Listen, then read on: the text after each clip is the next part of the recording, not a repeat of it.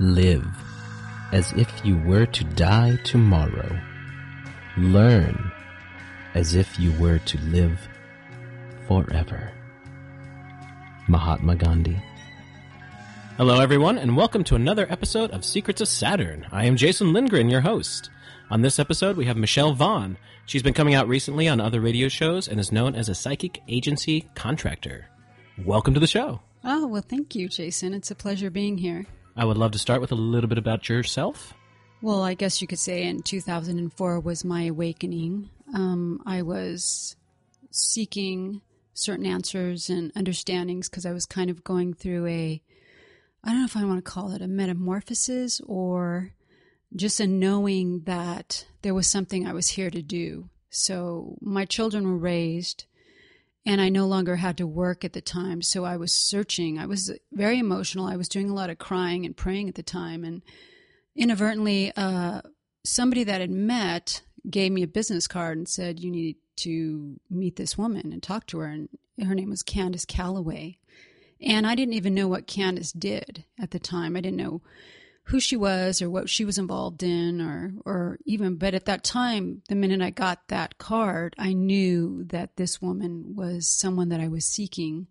So when I got home I called her right away and I made an appointment for the following Friday not even knowing what she did because the friend that gave me the card was just an acquaintance and she didn't explain anything what Candace did but so I made the appointment. I I uh, met Candace that following Friday at one o'clock, and um, she Candace Callaway is one of three people that discovered muscle testing. Her and Daniel Whiteside and another gentleman brought muscle testing to the healing aspect and energy aspect of of this reality.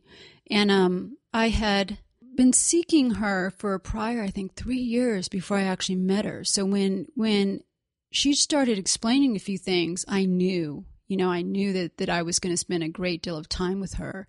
She was she she did a lot of work in mind control and reprogramming a lot of people that actually work for the government. And she she was just she lived in LA also at the time and and she was only like 15 minutes from my house and it was a meant to be kind of thing. So I spent a year and a half under her tutelage and guidance, and essentially she held my hand through my complete awakening and my abilities and my skills and my life turning upside down, and I mean, you know, everything. And then after I spent a year and a half with Candace, I was introduced to Stuart Swerdlow, who worked also for the United States intelligence, and he had pulled away and um, was doing a lot of healing work and seminars and things like that. And one of my clients actually gave me his number and said, you, you might want to get a hold of Stuart, which I did.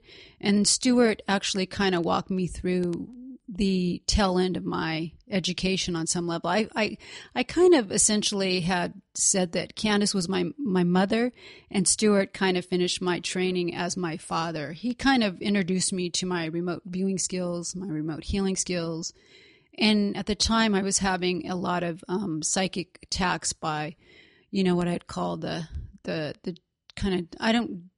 I guess I guess you could say the I was having darker experiences and attacks because I was waking up so so fast. And Stuart kind of walked me through how to protect myself and what was happening and kind of explained a lot of things to me. And he also told me, which was interesting, that I would be having um, interesting experiences with off-planet beings. And I hmm. remember at the moment he, he, when he told me, I thought, okay, that that's an interesting, you know, kind of interesting thing to hear. Uh, well, yeah, kind of have thrown at you, right? You know, amongst everything I was going through, I'm like, okay, great, I'll add that on to my list. you know, so at the time I didn't really think about it, but I did become an experiencer, and you know, had many experiences, physical experience with off-planet beings. So that's essentially kind of how I bursted into to the the scene, I guess you could say, I didn't really work on a level of being acknowledged at the time. I was really under the radar. I spent 11 years in LA and Hollywood area working with a lot of well-known celebrities and um, I was introduced to James and Susie Cameron, who at the time Jim, Jim, was doing Avatar. So I was going over to their house in um, Malibu and spending time there. And, you know, at the time Avatar was being done, everybody kind of was learning about energy and and the connection of the universe and what was happening between you know male and female energy and there was that introduction and that film went um, that had a global release so i was getting introduced to a lot of people and i was working with a lot of really amazing people and not just in la i was doing phone work and remote viewing and remote healing for a lot a lot a lot of people and you know things like that so that's essentially my awakening and what happened to me was your um, affiliation with a lot of the big Hollywood people? Was that kind of one was recommending to the next, to the next, to the next because you were helping them? And like, hey, this person's for real. They're helping me a lot. Right. And I never really advertised. I I never really did a website. I didn't want to be in the open. I just I did it. You know, I had a uh, I had a, a group at my house that met every Thursday night. It was my meditation group, and I would have like twenty to twenty five people show up every Thursday night for five years, and I would work collectively with the group and you know teaching them and helping them and healing them, and it just became word of mouth. I mean, I didn't even have a business card. I mean, I essentially in my mind, you know, said to the to the universe, you know, and source, like whoever I'm supposed to meet, you know, bring them to me you know, I wanted to test it out. You know, I didn't want to do what, you know, most people do. I wanted, you know, I'm always testing the boundaries of things. So I wanted to say, hey, I'm here. And if I'm supposed to meet that particular person, then, then they'll show up. And what was interesting is I'm a lucid dreamer. So a lot of the people that I met, I actually met them in my dream state first. And then I would have a client say, um, Michelle, I met this actor. He just flew in from Germany and, and then he'd be knocking on my door. And it was no surprise because that was the gentleman I dreamed about three months ago. Would it be a name and everything, like like full personality? You knew who this person was, or is it more imagery? Like, oh, it was imagery. you. Yeah, imagery. I mean, it was remarkable. You know, it it it just got more amazing, and I just went from that space of why would I need to advertise? Why would I need to come forward. And at the time, I was going through so much in my personal life because when I woke up, my whole life went south. I mean, a lot of people, when they wake up, have dramatic life changes. Right. I mean, my marriage dissolved. Um, you know, my husband got involved with a with a with a man who was essentially you know really dark and you know lived in uh, this 50 room castle in Scotland and essentially my husband had to leave the country and my phones were bugged by the FBI and there was hitmen involved. I mean it just it was a book, a movie and a sequel. I mean I was asked to write an autobiography about it which I declined. So and and I didn't want to be in the forefront. You know, I had experienced so much emotional trauma just with my, you know, the dissolving of my 15 year marriage and what my children went through, and, and I was waking up this at the same time, and I had so many new things introduced to me because essentially when I woke up, I had no clue about energy or psychic abilities. I mean, I really didn't, you know, I knew when I, as a child that I was different, but I didn't have any language to attach anything to. Right. You know, unless someone actually says, okay, this is this and that's that, then you know.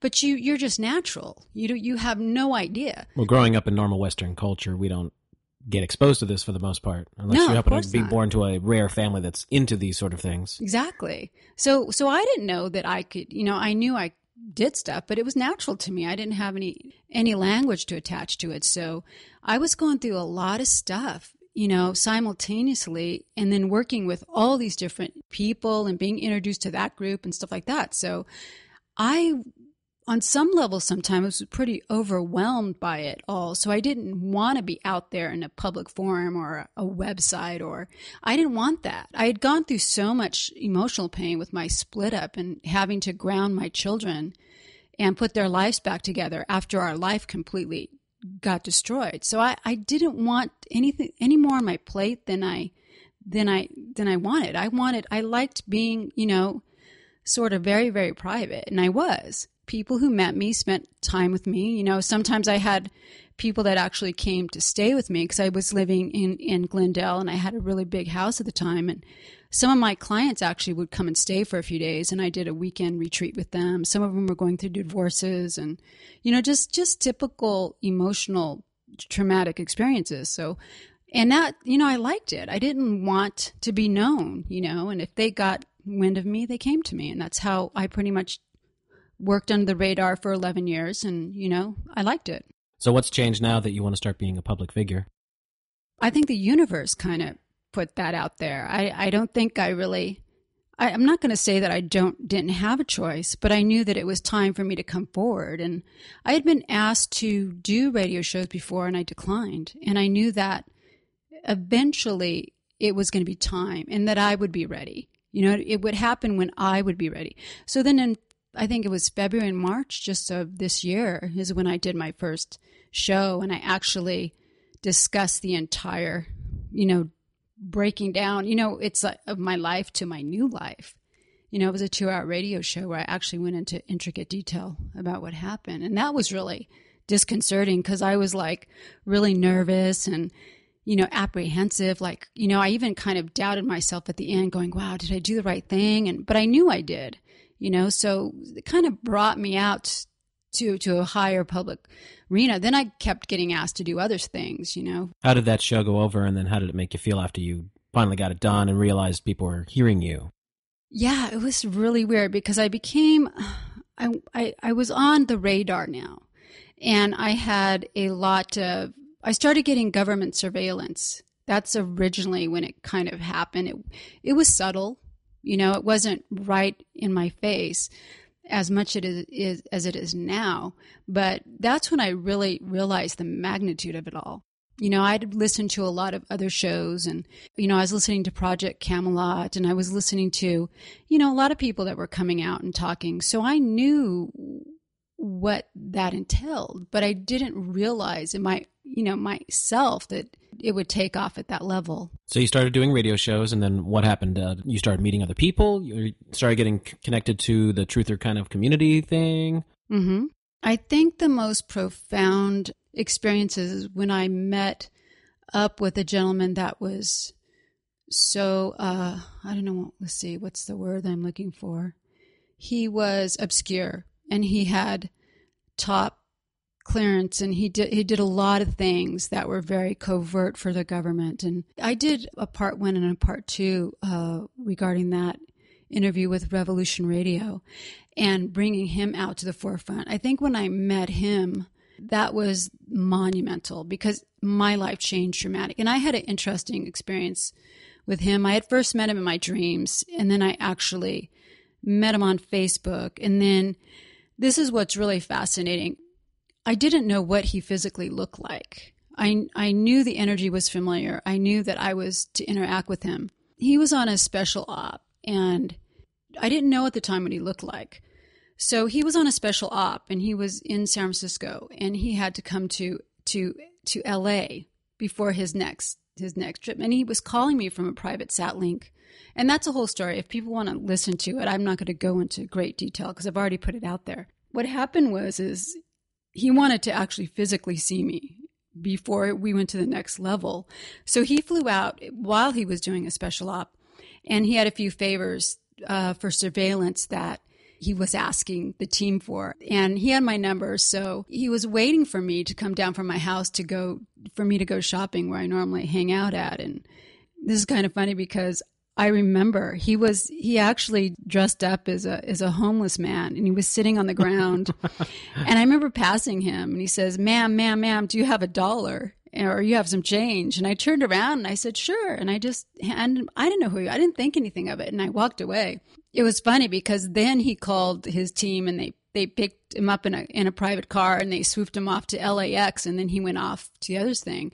And it was so funny because when I actually physically met him, I was, he goes, you remember, right? You know, and I go, oh my God, I totally remember. He says, what did I have on? And I, and I knew, I said, so you surveilled me before you even would engage any further. So, so it was really interesting because I, the covert way of how we interacted was pretty intense and I never had experienced that.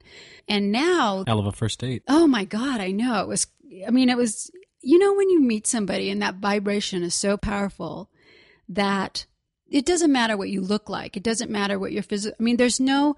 It's about energy. It's about soul level. It's about spirit. The connection between us from the day one in the dream state was so powerful. I mean, it was so. I've never felt the magnetic pull of of that kind of energy ever. And you know when you look for your partner, you're looking for your twin flame as people, you know, it's kind of like a reflection or or you know the opposite of yourself. It is there's nothing that can stop it. You know, even yourself. There you know, you may have some work to do to get past that.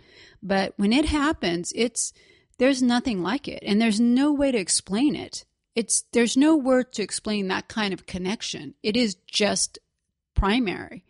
And um, you know, and I had experiences with other gifted people. You know, most of the people that I interacted with were pretty gifted men. Some of them were famous, you know, and but this particular being was just off the charts and I knew that. And and just the experiences that we have between each other was enough to get the attention of so much. I mean, you know, now I'm followed and my my cell phone is surveyed and everywhere I go I'm being GPS tracked and so is he and and I live this kind of life now where I have no home base.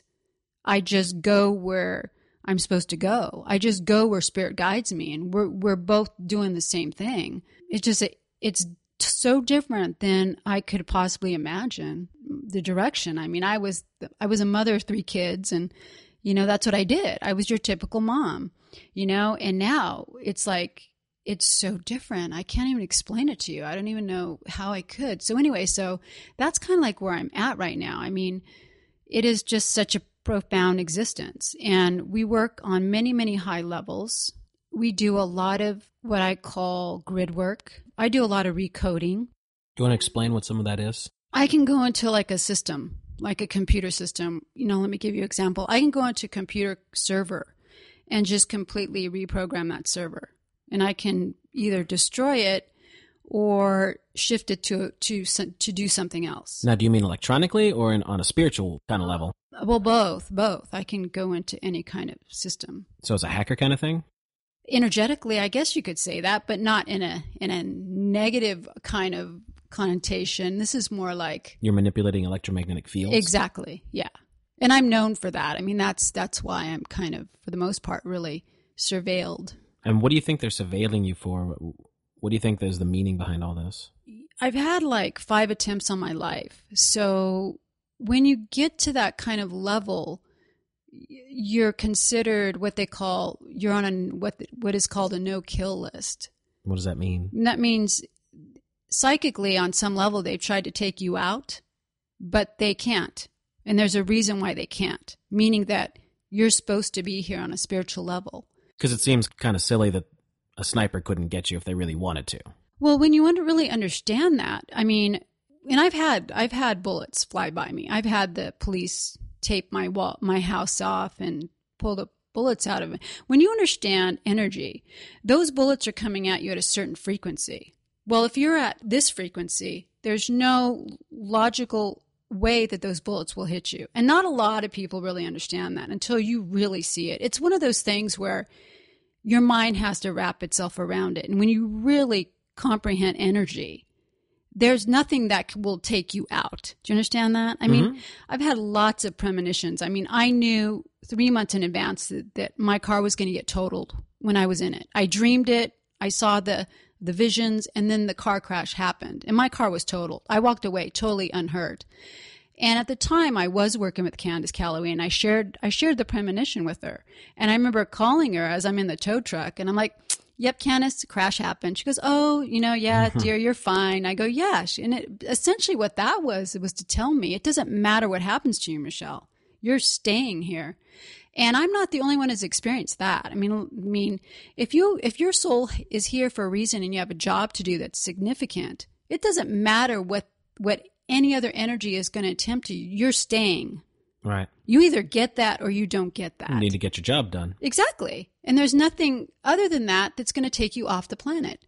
So after a while of the attempts, they just, okay, she's on the no kill list. Okay, gotcha. So have they stopped trying to do it then? Yeah, because it's not possible. I mean, it's just, it's not feasible. You know, and when I was on the train recently, I, I was surveilled. I had two of what is called the team on the train, and they were there to MM, which is monitor and maintain and profile me. This is also in the the part two of my interview with Revolution Radio with Terry Joyce.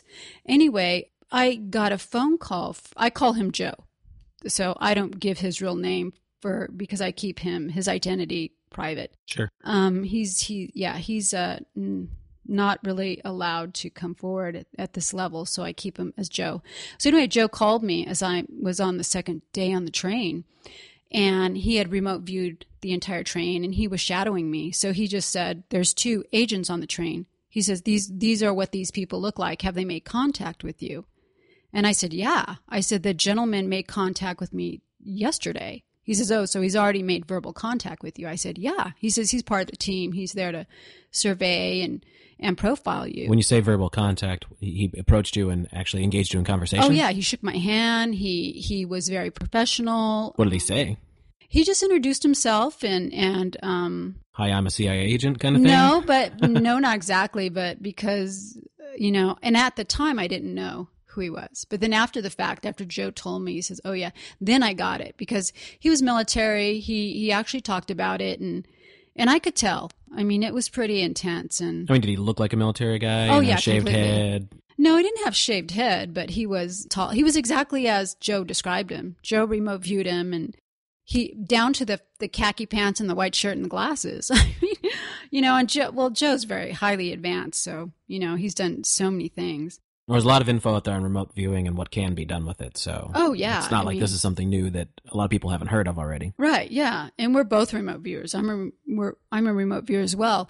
So it was it was fascinating. I mean, and that's kind of like how my life has transpired.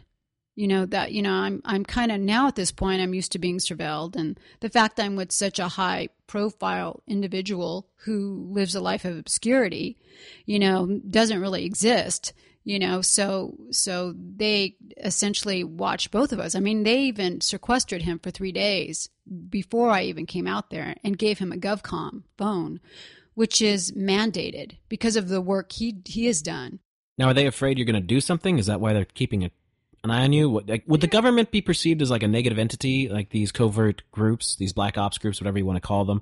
Are they afraid of that you're going to disrupt some kind of plans that they have? i think they they follow you and they they watch you closely to see what you're doing you know they they don't want you to interfere on on certain levels with what they're doing What are they doing?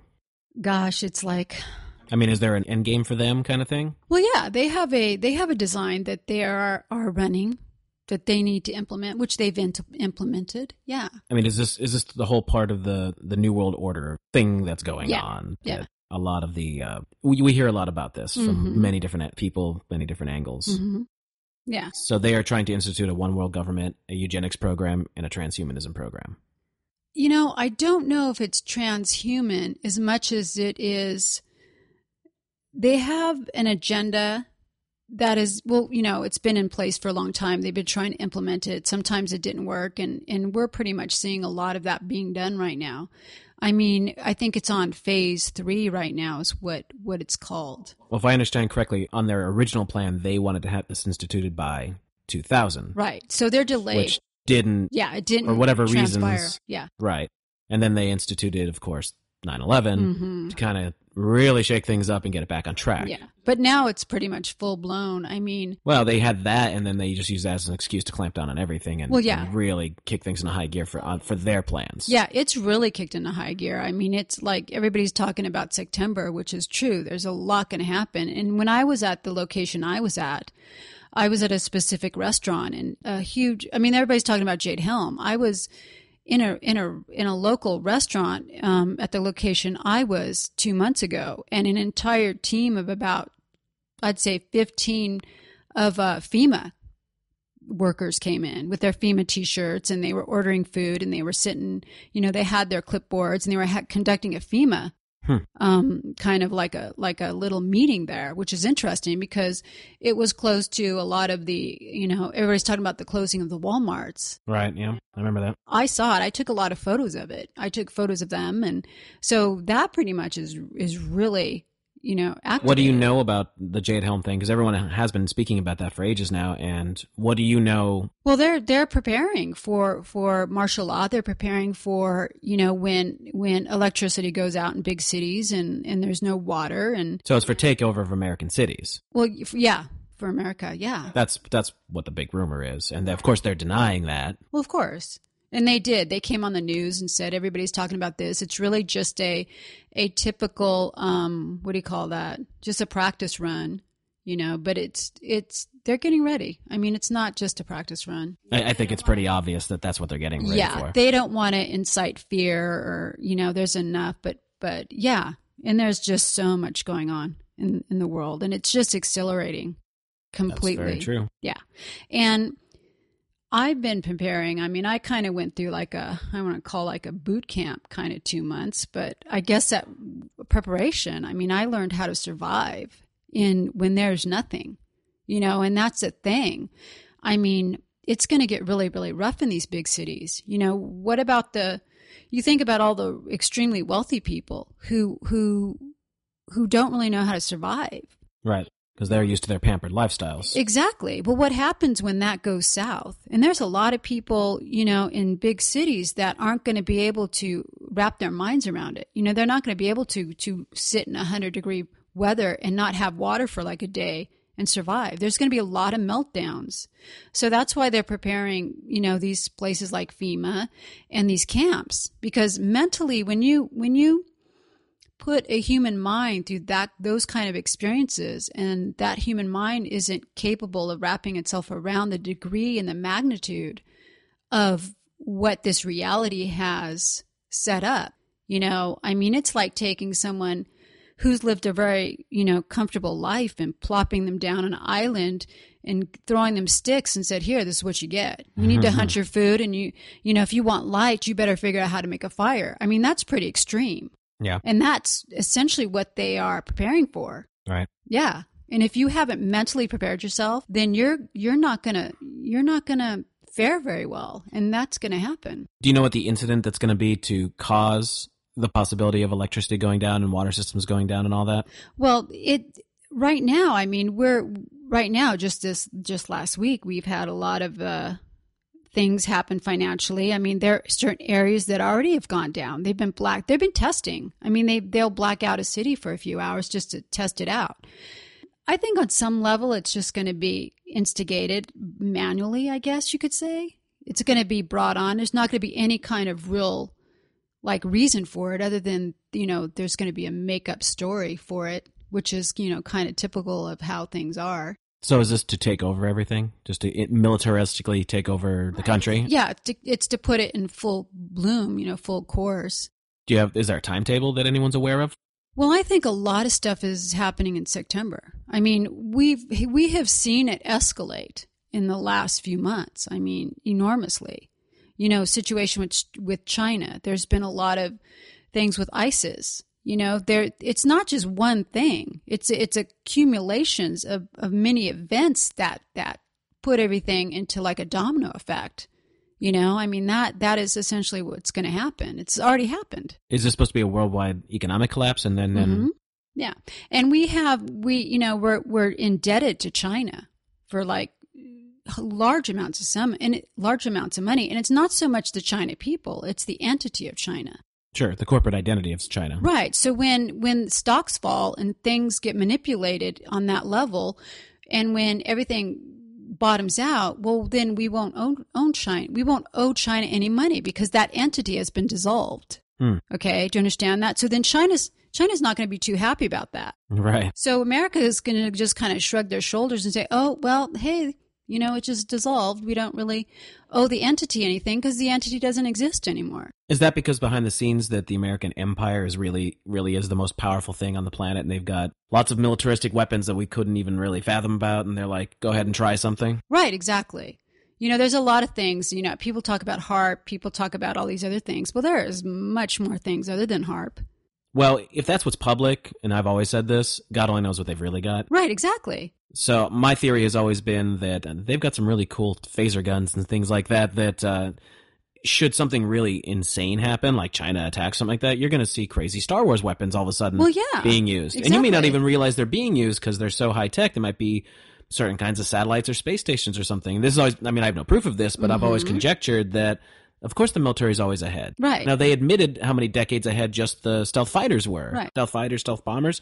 That was made decades before, and nobody saw it publicly till 1989. And honestly, you, you if you really look at its strategy, America's really not going to make those kind of movements unless they know what they're sitting on. Right. So they can have big balls to, Right. because they know what they've got. No one else does. Right, exactly. That's what I'm saying. And it kind of is a great big game of chess in the sense that they can move their pieces into place and then kind of dare the other side to be like, like go ahead, bring it on. I mean, it could just be a really good poker face too, but considering the, the, the trillions and trillions of black budget dollars that have been dumped, just the people who have gotten out and said, by the way, you have no idea what they've got. It's insane. Exactly. I, I think it's safe to say they've got some pretty cool toys. Exactly. And it, and you know, and and the um what United States is very wealthy and tax taxes, you know, a lot of the You wouldn't think it looking at our cities, but all that money right is going somewhere. Going somewhere. And there have been plenty of people who have, have said, "Hey, there's a there's multiple black budget programs. There's a breakaway civilization. They've got space technology that is not shooting a tin can at a rock. Mm-hmm. Exactly. It's it's there's some serious stuff out and there. And underground bases that haven't even And that as well. that haven't even had titles or or known right. you know so so that money is being siphoned into all those different areas So while the cities above for the you know the average people are just falling into complete disarray, right right they've been building these high tech facilities in space, underground, got, in mountains. Mm-hmm. yeah so this whole plan has been des- designed for a long time they're just now implementing like you said in 2000 this was supposed so they're they're behind a bit you know so now that now it's really escalating you know and you think about look at look at the poverty i mean look at look at the um, amount of people that are on government assistance now. I mean, you have middle class families that can't even take care of themselves anymore. I mean, it's just unreal. and it's unacceptable. It's not even. It doesn't even have to exist. The amount of money they've spent just going over to the Middle East in the past, uh, whatever it is now, fifteen years or whatever. Mm-hmm. You could have built housing and fed the homeless, and not even feed the homeless. You could have established some sort of farming facilities or whatever just to make enough food to.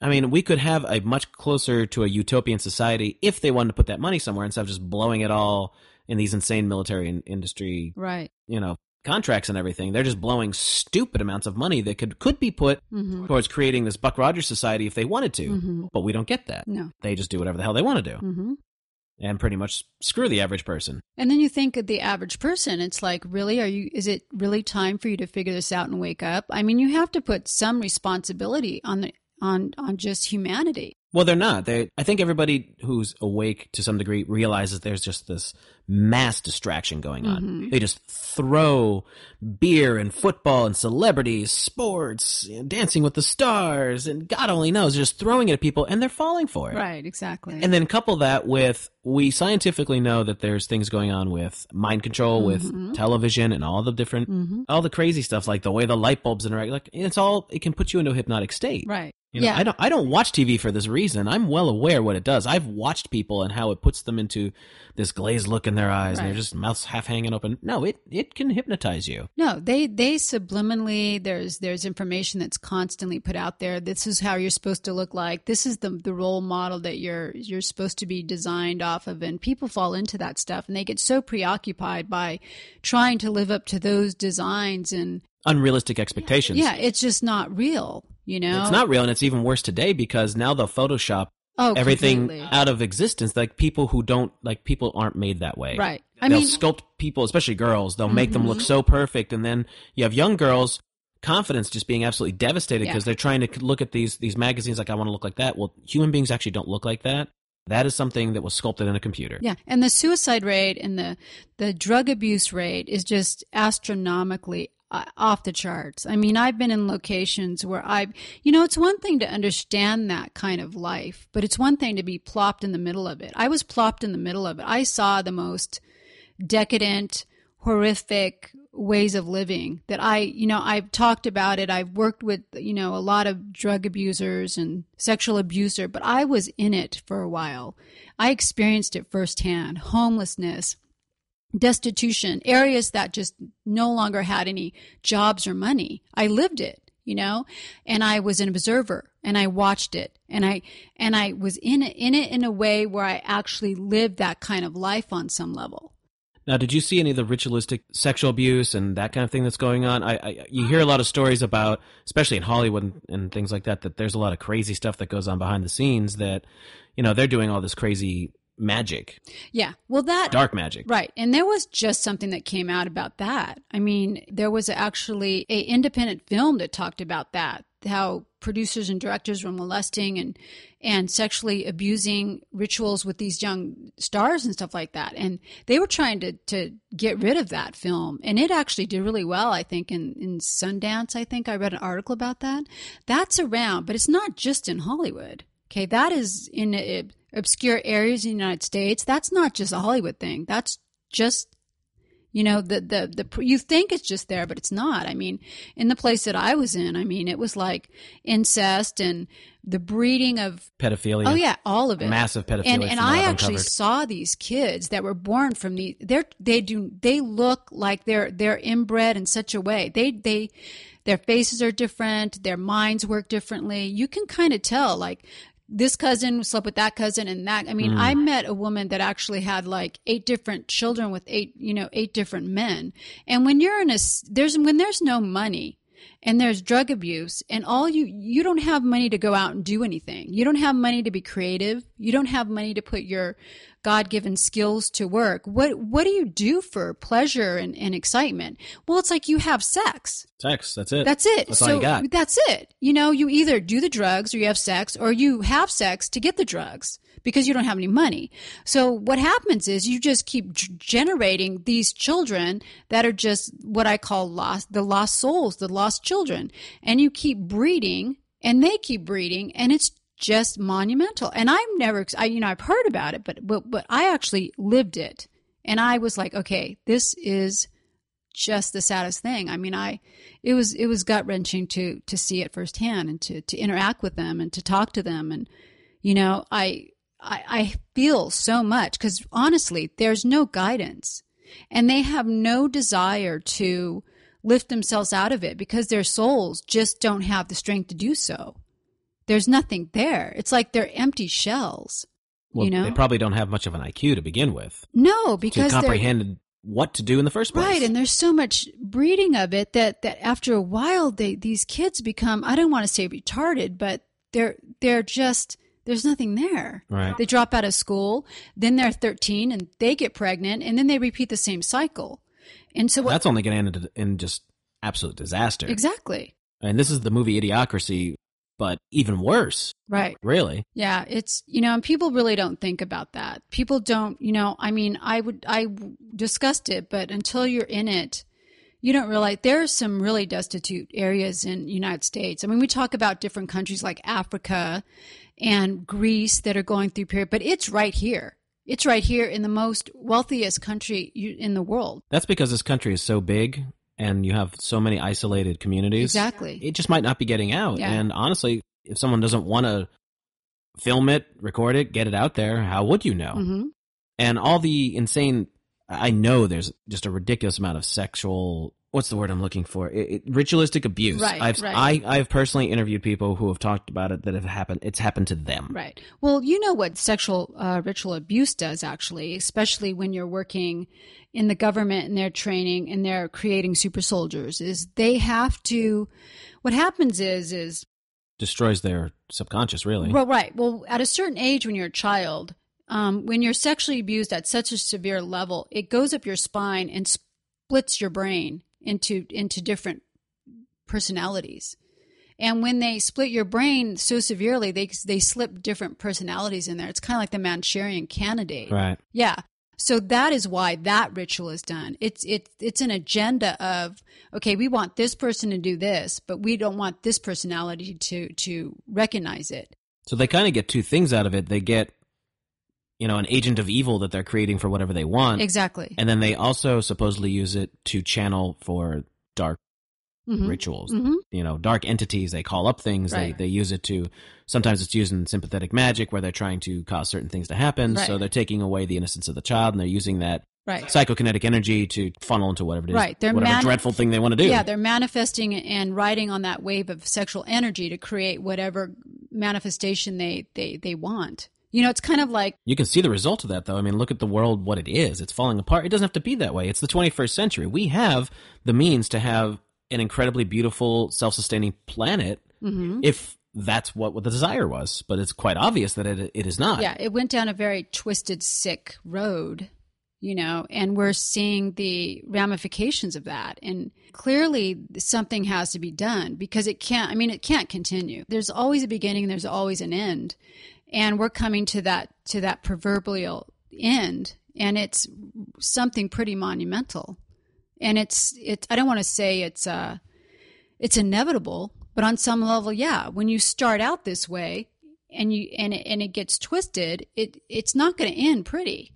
No. You know, there there are certain things that are, you know, it's like the snowball. It's like when it's going down the down the mountain, it just gains momentum and it gains more heaviness. There's just no stopping it on some level, you know. And you you look at like what is what is going to change? I mean, how are those, you know, thousands and thousands of people that live in those destitute little towns? Who's gonna who's gonna help them? Who's going who's going to send them money and and give them educations and and help their children? Are they like are they like a waste? Do we just are they just you know brainless and we just take them out? I mean, who who makes those choices? well, at some point, that cycle, that especially in those kinds of things, that needs to stop. Yeah. But you're right. Who is it that's going to make those decisions? hmm I don't know. Obviously, that's a huge societal change that needs to occur. And I don't think we're at that point. I mean, most people are content to go home, watch football, and drink beer and repeat. Yeah. Go to work. Yeah. Do nothing. And it's kind of like along the lines, it's like there's there's an understanding of certain and when you look at nature, you know, I kind of I try not to be really biased in one direction or the other. I mean, if you look at just general nature, I mean, you look at like a major earthquake or, or a volcano or a hurricane, you know, Mother Nature does what she's going to do. I mean, she doesn't apologize for wiping out millions of people. You know, I mean, you kind of have to look at that. Is that what happens there? You know, that that happens for whatever reason it happens. I mean, you know, you you have to wrap your mind around certain things. You know, there were a lot of things that changed in in my way of thinking regarding things. You know, what's what's worse, having someone starve to death their entire life and then dying? It- you know, other th- you know, or what's what's you know, you you go through all these different values in your mind and ideologies of what you know, you know, and we label things, you know, and you know, it's kind of like when you when you see a horse and it's been injured and it's an amazing racehorse and it lost its leg. I mean, do you let it suffer? Do you shoot it in the head? You know, I mean it, right? Right. You know, so it's like you kind of weigh that stuff, you know, and, and when I experienced what I experienced and I saw all this, I'm like, I really had to think about certain things in a different light. And my perception about life and my perception of, you know, why I became gifted and why I be, you know, I'm working at the level that I'm working at, you know, like, you know, I'm still learning. I mean, life, my life is a journey. I'm, I always say that I'm a, you know, student of life and, and what I thought about 10 years ago and when I woke up in 2004, I'm different now than then. I've had a lot of experiences since, since then. Sure. And my belief system then is totally different than it is now. Well, I would think so. If you were living just a typical American materialistic lifestyle, Mhm. You probably weren't considering a whole heck of a lot of No, because other that, things. Yeah, that's that's generally what everybody else does when they when they haven't woken up yet. You know, it's it's pain changes people. You know, That's it either sure. it, you know it either changes you for the better or it changes you for the worst, and Right. that is your responsibility of what direction you you're going to take it. Yep. So that is the big proverbial question: is like, what kind of person are you going to be after the pain is gone? And that's really a judgment of how of what your strength of character really exactly, is. Exactly. Your soul. Either you're going to buckle or you're going to grow. Exactly. You know, and everything essentially is growth. And I've always kind of lived a life is I, you know, I've never wanted to stay the same person yesterday that I will be tomorrow. You know, I'm having this discussion with you, but down the road, you know, in a few months from now, I'm I'm going to look back at this interview and there might be things that that might change regarding my beliefs now. Do you know what I mean? I mean, Of course. You- and then we just do another one. Exactly. And you just keep evolving and keep growing. So it's interesting. And and the, the less biased you can be about certain things, the more you comp- comprehend it, the more you grow. Of course. Well, the important thing is to always be open minded because what you don't know and or understand today, you might a year from now. Yeah, and you won't understand it until you're a certain level of understanding. You know, because then you have a doorway that that solidifies and opens up, so you can actually go. Okay, now I understand that. I could have never understood it a year ago because I I wasn't at the comprehension level that I am now because I had to have all these experiences to get to there so that I could understand it. I kind of describe that to people vibrationally. You know, you, you're raising your level, you're, and as you raise your level, your capability of understanding grows. Exactly. And I kind of always felt that the highest vibration, if uh, you want me to get me mildly esoteric here, would be love. Pure, unconditional love would be the highest vibration. Right. And that could also be what God truly is. Exactly. And I had to kind of go to that space um, when I met Joe, and I knew what he was capable of doing and what he had done. You know, he was a psychic assassin. I mean, he was somebody that, I mean, he can literally kill you with a thought. I mean, that is essentially what he was. He was a surveyor. He was a psychic assassin. He did a lot of mm, suicide mind control. He, he can literally kill you. You know, he was essentially like the characters in uh, that film, Men Who Stare at Goats. Mm. And when I first met him, he actually psychically tried to stop my heart and I was I knew that it existed, but I never had it actually happen. So there was there was like a forgiveness that I had to come to terms to because essentially he was trained to do that. And he believed what he was doing was right. Okay, so so my thing is, well, if he believed he was right, and in his in his being that that's where his soul was, do I judge him because he thought, you know, it's kind of like all the men that sign up for war.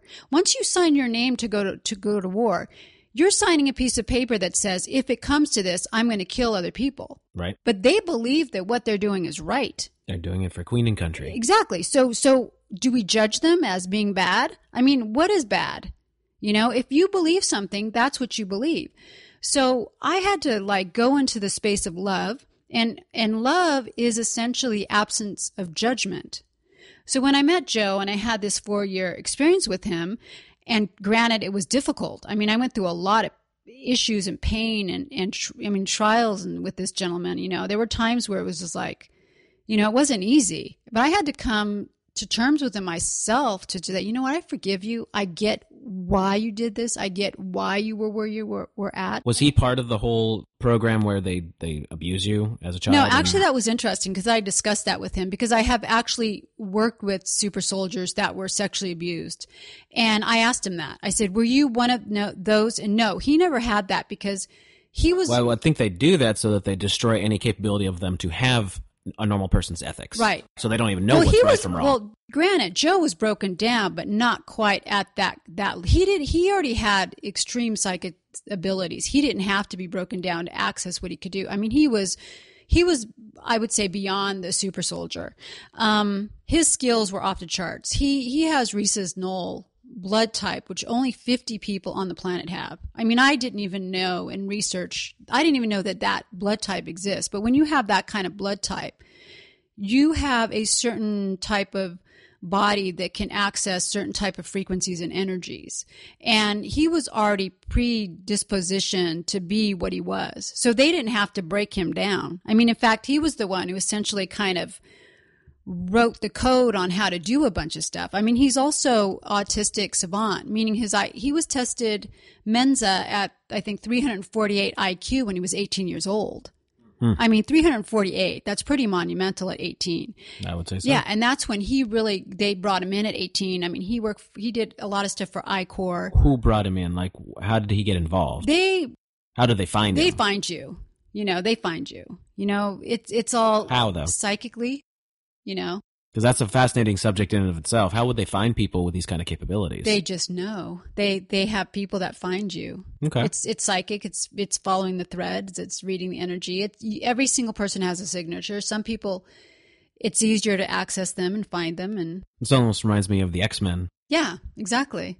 Pretty much so. but fiction often mirrors life. Exactly. You know what is it? Truth. Real life is stranger than fiction. How about that Mm. one? Heard that said many times. exactly, and it's true because you know what he had in what he went through and and what he what transpired with him was is just amazing. I mean, and I can't go into a lot of stuff because you know I'm kind of I did you know I'm kind of under a oath myself on some level with him. that There are things that I won't disclose. Have you been put into service through the government? With the government? That I'm not that I won't disclose either on certain levels. I won't talk about that. Fair enough.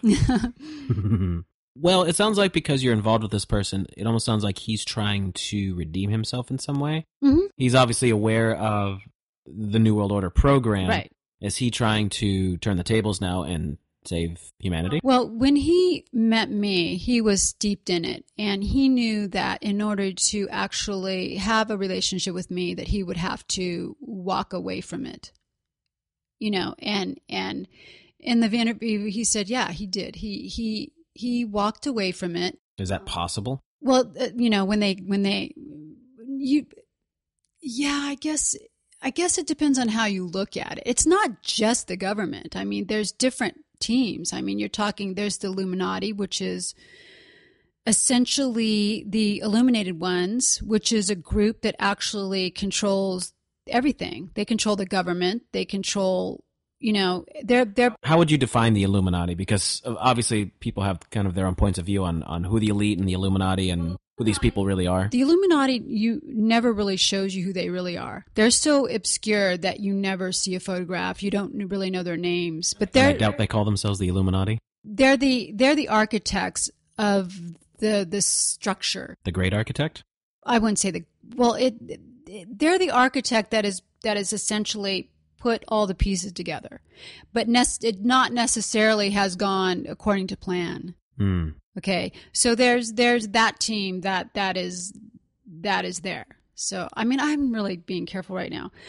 He has connections with the Illuminati directly, but he also had connections with the government and and his involvement with that and with NASA. Um, he did did some stuff with NASA, and then when he realized what they were asking of him, is when he he pulled away from NASA because he Now, regarding NASA, do you know what the lunar wave is that's been caught on camera numerous times? Are you talking about the ribbon that's going through through the the ribbon that's a it's an energy field that's supposed to come through the planet? Is um, No, there have been multiple people, and the most famous one is a guy who goes by Crow Seven Seven Seven. He has captured on camera numerous times. Uh, it almost looks like a hologram refreshing itself over the moon. oh wow no and, I haven't heard but that. numerous people with different kinds of equipment at different times. And basically, what I'm getting at is, uh, do you know anything about what the moon actually is? Because that's a big thing Oh, going yeah, around right That's now. That's pretty huge. I've heard so many things like it's a it's like a what was in the in the Star Wars? It's a Death Star. It's not really real. It's metal. Not even necessarily that it's not real, because I'm pretty sure it can be quantifiably measured, Mm-hmm. but that there's things that are obfuscated about it. Mm-hmm. And the big theory, I think, I, I could be wrong here, and maybe I'll get a whole bunch of comments that you're wrong, Jason, but it seems like that there's some sort of facade over the moon because there may actually be things there that they don't, they quote unquote, don't want us to see, whoever they might actually be. Mhm. And that seems like a more likely scenario because it certainly seems like you can see that there's a big rock in the sky Mhm. or you can interact with it in some way, shape, or form. So there probably is something there, but more to the point, they're hiding something. That seems more logical than the whole thing is fake. Yeah, I don't believe that it's some sort of starship that it's metal and that it's that's I don't believe that. That I don't psychically see. You know, I have not done a lot of research about it. I know that there's a lot of I mean you probably know more about that than I do. Remote viewers have said before that there's bases on the moon. Oh, I'm sure there are, but I, but I, but as far as it being metal and being man-made or alien-made, I don't believe that. Well, there's just a whole bunch of theories. There's there. This is true, actually. There are a lot of ancient peoples who say there was a time before there was a moon in the sky. Mhm. hypothesizing off that is it was put there at some point in humanity's past for whatever reason. Mhm. And I'll go so far as to say there is something interesting in the, about the fact that it's mathematically right, done right, that the moon can obscure the sun perfectly. And, you know, Mhm. it's kind of like, what are the odds? Well, it's kind of like the whole theory of, of Saturn. You know, I mean, the rings around Saturn. I mean, I've heard that that the the Pleiadians lived on Saturn and they destroyed Saturn and the rings around it are still the debris from from destroying the planet. And that's why the Pleiadians had to leave Saturn and, and go out. And what about the great storm, the hexagonal storm on one on one pole and the, the big eye looking storm on the other? Mhm. And apparently ancient peoples knew it had rings and that's where the whole cult of Saturn thing kind of all gets woven into all Right. these mythologies and what is all this Right. and, and what what did these people really know thousands and thousands of years ago Yeah, and they also use the term Saturn as Satan. Satan. mm, that's part of the etymology Right. So there's so much stuff out there, you know. I mean, if you if you get lost, it's like I try to keep uh the emphasis on planet Earth. right well it's kind of hard to quantify things that are that far out right, exactly. You know. that doesn't mean you can't point a telescope at it and be like hmm yeah. that's that's something I th- I just don't think we I, I think we've got to to use our mind power and our and our love power to to focus on what is needed here. You know, I mean, granted, there's so much being spent on on e- space exploration. You know, when we can't even get you know some of the some people fed here.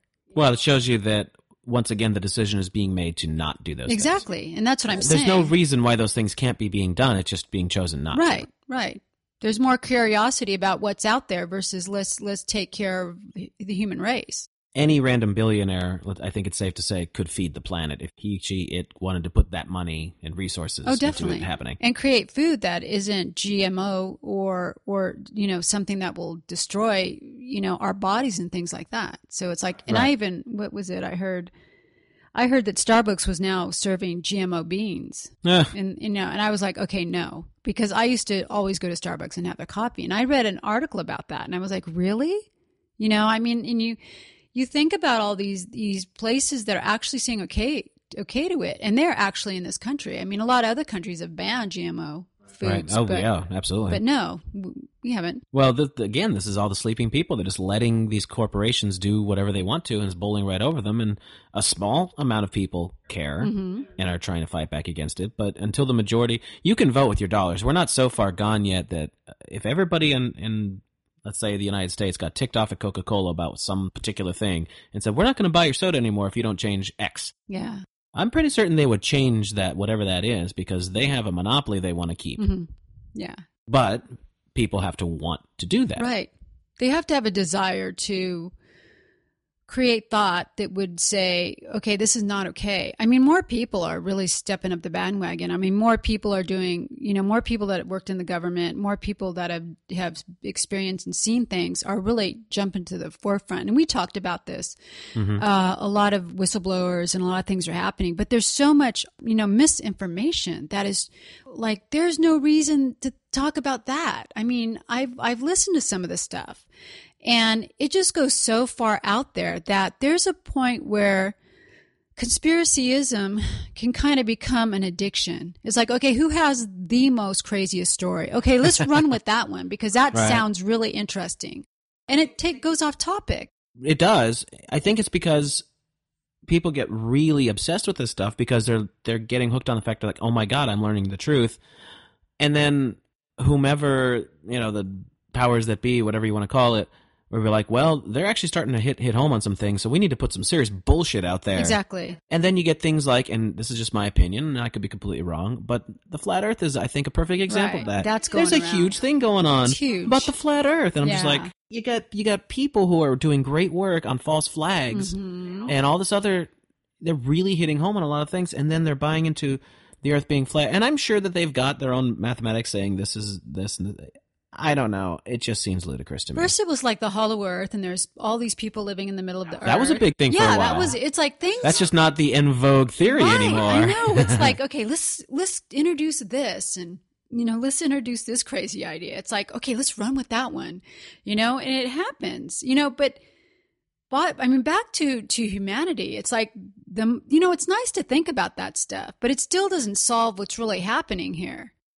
You know, I mean, we have People are starving to death Yeah, every day. People don't have homes. Right. So so do we really care if it's flat or not? I mean, there's people living on it. I mean, so you know, it's back That was kind of my take on it too. It's like, does it matter? right. It's back to basics. I mean, what are our human feelings about love and compassion and caring for each other and and what's what's humanitarian or what's not you know who cares if it's flat at this point it's all going to hell in a handbasket it doesn't matter if it's flat Well, the bottom line is uh, people aren't taking care of themselves. Exactly. We're, we're not helping each other. We're, I mean, obviously we're trying to do something by getting information out there, but the bottom line is there's about 7 billion people and the majority of them aren't doing anything to help their fellow man. Well, yeah, because they can't help themselves on a certain point. And there's so much selfishness and there's so much desensitizing of of humanity and, and compassion. It's gone. I mean, it's it almost like they've conditioned people that life is worthless. Exactly. And I think this is what me and Joe discussed. I mean, I mean, I've had hours and hours and hours of, of time with him and he basically said, I was trained to hate. Hmm. And he said, considering the things I went through in my childhood, that was exploited. He said, and when I was done, I was a killing machine. So, so you look at that, you know, I mean, and, and, you know, I'm not going to go into his personal life, but he had a lot of things happen to him when he was a kid that kind of geared him towards that direction. I mean, everybody has a choice, but, but Well, I'm sure they played off of that. well, sure too. they did. He was conditioned. They they they utilized him. They used him, and on some level, he knows that. You know, and there's a certain amount of of anger that he has. Like I got used, and how he got out was the military. Is he he he's he's autistic and he's savant. So he there isn't anything that he doesn't really understand. I mean, he studied law. He studied philosophy. He's I mean, he studies so much stuff. So he knew the law better than the government did. So he went in and said, Hey, look, I'm leaving, and this is why I'm leaving. Section blah, blah, blah, blah, blah, blah, blah says da, da, da, da, da, da, da. And they're like, their jaw was on the ground. Like, okay, wait a minute. What just happened? Hmm. Go back and find him and get him. He can't leave. Well, legally he did, and he, and he could, because according to the law that they, they created, they didn't realize what they created. So he, But did they really care? well, yeah, they did. They wanted him back. Well, no, that's what I mean. Did they really care what the law said and they just did what they wanted to anyway? Well, yeah, because they didn't think anybody was smart enough to go in there and and and and present it in front of their face and said, "Okay, this is why I'm leaving. This is what you created." Well, I just kind of figured they'd disregard their own rules because honestly, since when do they care about anything? Well, because he's so gifted, really, they're not going to go after him because they know what he's capable of doing. No, I just figured they'd, uh, you know, just say, "Hey, you're still working for us, buddy. No matter what you you think." Yeah, no, that well, they well, they did actually kind of retaliate in a certain way. Yeah, they did. And that I can't discuss either. I'm sorry. But but yeah, they retaliated. They they tried to force him and he says you can do whatever you want to do, but that's not going to happen. And that was a big deal. That was that was pretty monumental. What was the end result of all that? he actually had to experience it and it you know it was kind of like okay if you're not going to do what we're going to if you're not coming back then this is what we're going to do. So it was almost like we're going to make a deal here. Right or you're going to because we want this. yeah and he did not go along with that. And so he suffered greatly extremely. And it was sad. It, it- because he finally realized what was happening and when he stepped away they yeah they don't i mean they don't really let you go on some level you know? That was what I was getting at. It's it seems unlikely that they would have put time, effort, and have this creation of theirs gonna just wander away and possibly spill the beans. Mm, probably not. But when the creation transcends the intellect of that kind of training, which is what happened, then, you know, there's not really anything that they can really do at this point. And that's Hmm. kind of where it's at now. It's kind of like why I don't really don't get Is bothered. that his state right now? He's not quite the pawn he used to be for them, but it still kind of has to. Not at all. But, but does he still have to serve to some degree? Not like you think he does. He serves the greater whole of humanity, not for any other entity or any other government system or anything like that. No. He does it for the whole lot of the planet, not for any any design system other than a spiritual much bigger design. Does that make sense? Yeah. Yeah. And that is why they mandated that he, he carry the, because he, he still has to maintain his integrity regarding his oath. You know, when you go into to the government, and you go into ICOR, and you you promise that you're not going to disclose something, and you you swear, you know, they will hold you to that. I think it's safe to say he has some pretty damned good secrets. Oh yeah, I mean, there's things that, that he hasn't even told me, and I wouldn't even want him to disclose anything other than because he's he's integral, and um, you know the things that I have that weren't exactly obscure on that level that I've heard. I think I've heard enough that I wouldn't even want to know on, on a certain level. You know what I mean? It's like some things are just How bad is it? how bad is it? Well, define bad. I think what really matters is is like anything is possible regarding change. You know, I mean, you can you can go down a certain road and all of a sudden say, okay, no, I don't want to do that. You know, you, I'm going to go over here. You know, everything is by choice. We have choices. You know, it's not something that that is mandated. You know, we have a choice. I mean, some people can say, go ahead and kill me. I'm not going to tell you what I know. Right. Okay, that's a choice. Or they can say, oh, I'm going to tell you everything so you don't kill me. Right? Mhm. I mean, there's choices that we make. So, you know, there's there's a there's such a love with him though. I mean, he he helps so many people now. I mean, I mean, In what way? just in a nurturing way. You know, I mean, he he'll give you the shirt off his back. If you need something, he'll give it to you. If if if you're suffering on some level, he'll find a way to stop it. I mean, it's amazing to see it because to to know the truth and the stories behind it, you just you can see the transformation. So with anything is possible. You know, it's kind of like a, you know, you look at and we always talk about Hitler because Hitler was such a monumental you know, it's always, you know, I mean, everybody thinks that that's the worst of the worst, and it's really not. I mean, you think about the the genocide of the the the Indians, you know, Native American Indians. I mean, that was pretty heinous as well. Okay, Absolutely. so it depends on you know what what degree you want to talk about it. I mean, anytime any flesh is completely destroyed and any kind of genocide is is implemented, it's pretty extensive. But anybody has an opportunity to shift and to change if that's really what they want. And when you're designed to be a killing machine and that's all you know, I mean, what are what is the actual punishment for that? You know what I mean? Is there is there what is it? I mean, it's like do we punish that? I mean, ignorance is bliss, right? Well, who's the person to decide? Right, exactly. Punishment in the first That's place. what I'm saying. Now, I kind of believe more in a karma sort of thing, so it sounds like he would have to balance himself back out. If he did all this, Yeah. all these evil deeds, then he would have to do something to make amends, which you're saying it sounds like he's doing. he also had his karma hits. So, you know, nothing goes without some sort of ramification. So, granted, he he did take a lot of hits, you know, but he still but he still came up better than that, you know.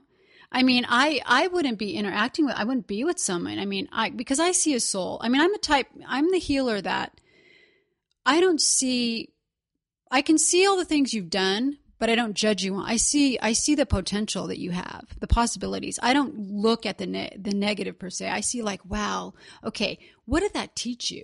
Right. And what are you capable of being now because of all that information and knowledge?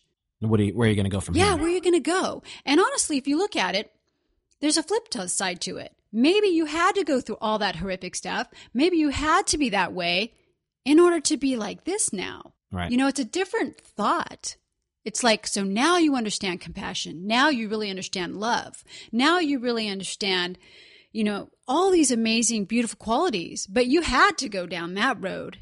You know what I mean? hmm Otherwise, you wouldn't get here. So, is that right or is that wrong?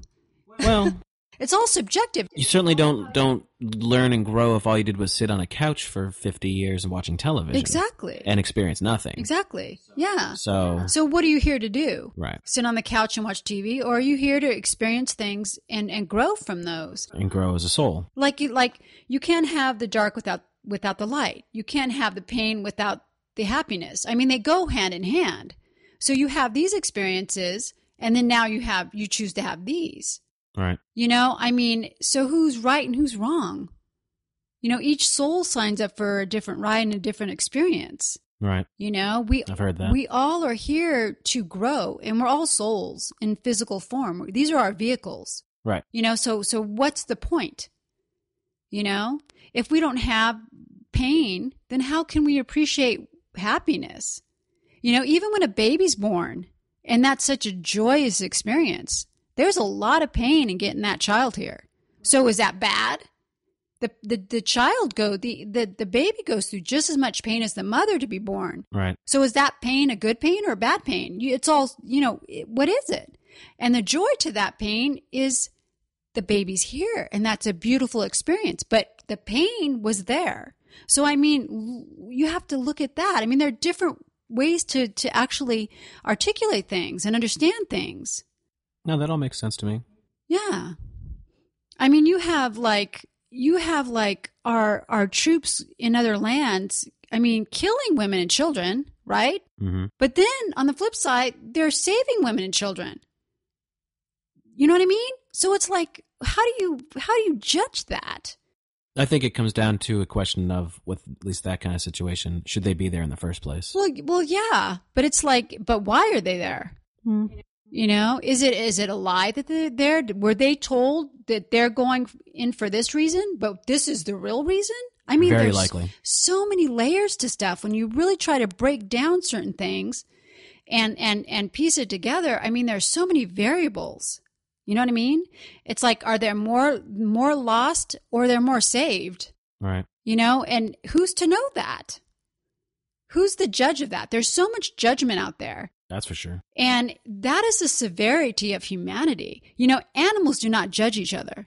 Animals, they don't kill extreme. I mean, they say that humans are the worst animals because animals don't even torture and kill people like humans torture and kill each other. Animals have they'll protect their young. Sure, they'll they'll kill another animal if it's invading their nest, but they're not going to go out and kill the entire tribe of that animal. Well, they don't conspire against Right, each other. Right, exactly. That's what I'm saying. So so they do it out of necessity. So is that tiger wrong for killing that tiger that's coming after their cubs?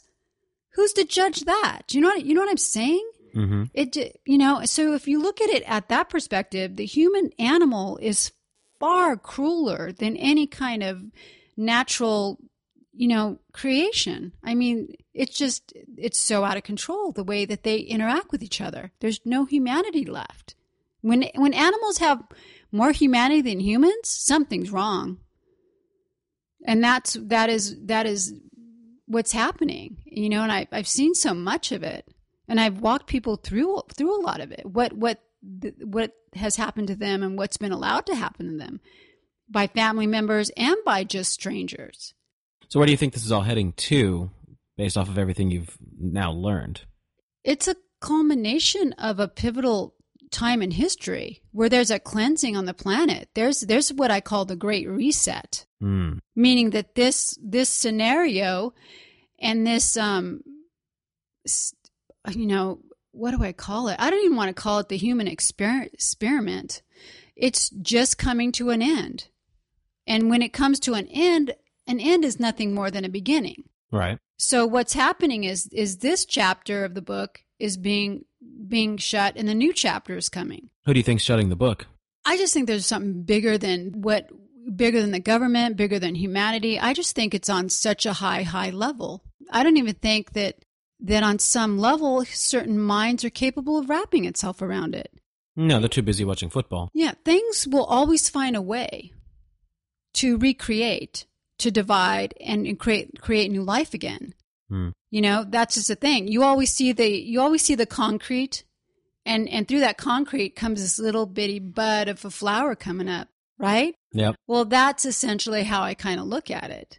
Man and humanity thinks it has it all figured out. Well, I don't think so. I think there's a greater, greater intellect cause higher than that. I think so too. Yeah. So that's what I, I mean, we agree with that. So that's what I think is accumulating into a crescendo of it's time to move on to the next level and, and, and clean the slate per se and give, give it a reset and a, and a fresh start on some level. And those who are suffering severely, you know, and, and uh, what is it, what is suffering in the first place? You know, you, there's growth in every single aspect of it. You know, like why why are why are certain people born a certain way? They're born and they just suffer from the day they're they're born because they have like, you know, they can't see or they they were born without their limbs. Isn't that suffering? On some level, it's all pretends on how you look at it. Right. Okay, so they're suffering. Okay, so is suffering really something that's a good or a bad thing? Or is that just something that that soul incarnated and said, okay, I'm going to be born without my arms and legs and I'm going to see what that experience is. I'm going to learn how to love and survive and, and grow, even though this is what I've been, this is what I signed up for. I mean, when you really have to start thinking, going up those levels and, and thinking outside of the box and then thinking outside of that box, what is suffering really? Well, I, I generally do subscribe to the we agree to what we're coming to Right. here Right. to target certain aspects of our greater spiritual growth. Right. The counter argument to that has always been what about the people starving in Ethiopia? What's the point of that? Right. Exactly. So, yeah, you know, I see that point too. It's like, Mhm. well, yeah, why would you do that? Yeah.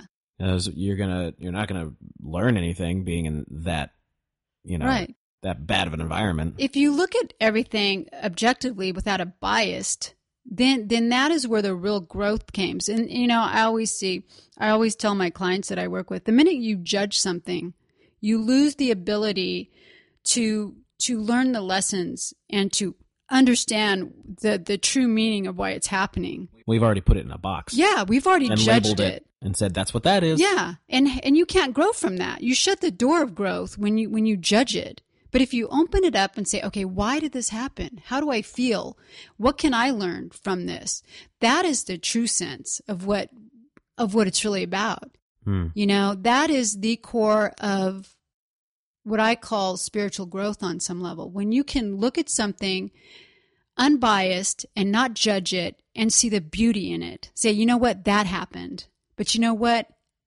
This happened after that. And that was beautiful. You know, it's all, it all depends on how you look at it. You know, there's a lot of suffering here Yes. a lot of pain, you know, and I've worked with a lot of it. I mean, I've seen more pain in a lot in my clients that I've worked and I hear it and I see it and I and I heal it and I work with it, you know, and there's nothing that I haven't really seen and experienced with them, you know, and it touches you. And I'm blessed to be working with the clients that I've worked with because they've touched their pain has touched my life in a positive way. Right. okay? And that's how i see it on some level. I you know life is just it is what it is. It's life. Whether you whether you've signed up for the rawest deal ever or you've signed up for a pretty good ride you know it's all subjective in the matter of your your student of life. Like like what are you learning? And i think on some level that everything is irrelevant. You know you die you you you're here for a short time. The relevance of it is essentially how much did you learn and how much did you love? You know what i mean? It's like to me that that is Well, I still think love is the highest thing you're trying to achieve. exactly. That is that is the purest sense of energy. The pure light frequency is love. Yeah. And and you know it's to it's to forgive too. Like to look in the eyes of your perpetrator and say you know what? I understand your pain. I understand why you're a perpetrator. I see your pain and i forgive you. And i forgive myself for signing up for that pain but i get hmm. you. Do you know what i mean? That is the mm-hmm. pure that is love without any kind of judgment. That's love with understanding. Right. you know, like I get it. I see you because I see me now. You know what I mean? And that's what that's what I believe that that's true. And it doesn't mean that you, you know, you want to you may forgive somebody, but doesn't mean you want to hang out with them all the time. Well, of course not. Yeah, but you know, they're on their journey, you're on your, your journey, but that you have to get to that space of forgiveness because if you can't forgive someone else, you certainly can't forgive yourself. And you always hear that phrase when there's when you're pointing the finger at someone, there's three pointing back at you because it's like no, what is it? What's that saying? I really like it's um he without sin cast a first stone. right? Really? Yeah. You know, that's pretty I mean, that's a very simplistic sentence. That's a very powerful statement. It is, but not a lot of people really comprehend that, No. you know? don't. So that's my point. Are we here to learn how to love? Are we here to learn how to hate each other more? I mean, animals don't hate each other like humans hate each other. It's true. Yeah, humans are hell bent on destroying humanity. Well, it sounds like a lot of people are just kind of failing at the uh, the great experiment they're here for in the first place. Exactly. They're they're looking at it not in a bigger picture. They're looking at it in a very small tunnel vision type of way. They're not expanding their mind and really comprehending. It's not just that. I think a lot of people just aren't thinking about it at all. Well, yeah. They're just existing. Right, that's it because that's all that they that they've chosen on some level to do and and we've given our power to certain entities and government governments and stuff like that. So yeah, they're just they're just existing, and they at some point they just don't even care about that. I mean, I, I mean, we call them the Walking Walking Dead. Mm. You know, you see them all the time. You know, they're just walking. Yes, you do. know, they're just they're just funk. They're just I just say they're existing. yeah, that's it. They're not living. and they're not even existing at that. I mean, that either because they're not eating three times a day and they, they're not showering or they don't have any place to lay their head. So essentially, they're not even existing. They're just the Walking Dead. Mm. You know, if someone just took them out tomorrow, they probably wouldn't. They'd probably go, "Oh, thank you so much. Thank you Hmm. for taking me out. My suffering no longer exists." Right. You know what I mean? So it's like, you know, who? What's that about? You know, I mean, is that wrong? Is that right? It's like, are you doing them? A, it's kind of like I said in the beginning. It's like, you know, the horse, the racing horse lost its leg and broke. You you shoot it to get it out of its its misery. I mean, you know, I mean that. Judge that. You know, is that a bad thing or a good thing? I mean, if you're going to go down that road, The harsher people would say it, it served no longer a purpose. right? Depends upon how you want to look at it. Yeah, I mean that's what I'm saying. There are many ways to look at a certain matter. You know, Of course. yeah. So, what do you feel your role here is now, seeing how as how you had your own complete awakening and change from being one of the Walking Dead to being what you are now? Oh gosh, I well, I don't even know if I was ever originally a Walking Dead. I've always been a free spirit. I've always grabbed life. I've always been an adventurer Well, that's good. and an observer. I mean, I, even when I was a little girl, I, I I would I would just observe human behavior. It was like I had a had a symbolic notepad and pencil, and I would just write stuff down. Like, okay, that doesn't work, and this happens when that happens. That's probably not, you know. I mean, I just was always an observer. I always felt like I was sitting back and observing humanity, and and and I had a pretty horrible childhood. You know, my childhood was not, you know, but I have, I, I, it taught me everything I needed to know to help other people. So was that bad or good? Right. You know, no, because if I didn't go through that, I wouldn't be able to counsel and heal and help all the people I have. Right. Okay. So it depends on, it's subjective. Like how did I, I never looked at it like that. I was like, wow, I, I needed to learn that in hindsight because I'm doing this and I'm working with this, these people in this situation now you can't understand that unless you're in it. So I, I do. I help a lot of people. I work with lots and lots of people. I've met some remarkable people. You know, I mean, I'm just blessed. You know, no matter what, I never see the glass, you know, half empty. You know, the glass really doesn't exist, really, but Mhm. it's not really real. It's the existential glass. Right, exactly. You know, I just I I run towards life, whether it's it's something that most people won't run towards. You know, I I'm an experiencer. I will experience whatever is necessary for my soul to grow. Um, I certainly don't want to. I don't hurt people. You know, I'm I'm a very I'm a love. I'm a very I'm a spirit creature that is just filled with love and light. You know, I'm I've I've always just wanted to support and uplift and bring people to their highest potential and I enjoy watching that. You know, I enjoy seeing them overcome the most horrific life hurdles. I like to be in the audience and participate in in their life journey. So so that is really important to me. Right. You know, it's really great that we can support each other on that level. You know, and I don't really have any judgment towards people. You know, if you want to go do that and have that negative experience or whatever you want to call it and grow, then you go do that. But, you know, I'll be here when you're ready to say, wow, that was really interesting. Now, now, now I'd like to go here. Can you mm. kind of walk me through that? You know, I just, you know, I can look at anybody and see their soul. It's kind of like a karmic life counselor. Exactly. Yeah. I'm like, okay, wow, was that ride fun? Did you have good, did you have fun with that one? Do you get it now? Right, right. How many times do you have to hit yourself over the head before you say, wow, that really hurts? Can I stop that now? yeah, I'm an observer and I watch patterns. I, I watch how people move through patterns. I know what it's going to take to, to cycle out of a pattern. I guide them and I helped them to, to get to the core of the pain of why they keep recycling into that pattern until they can recycle out of it. So I'm kind of like, I don't know what to call a, a coach, I guess. I don't know. I mean, I, I pretty much have experienced, you know, I've worked with people with cancer and sexual abuse and drug addicts, and I've done a lot of near death experiences and abductees.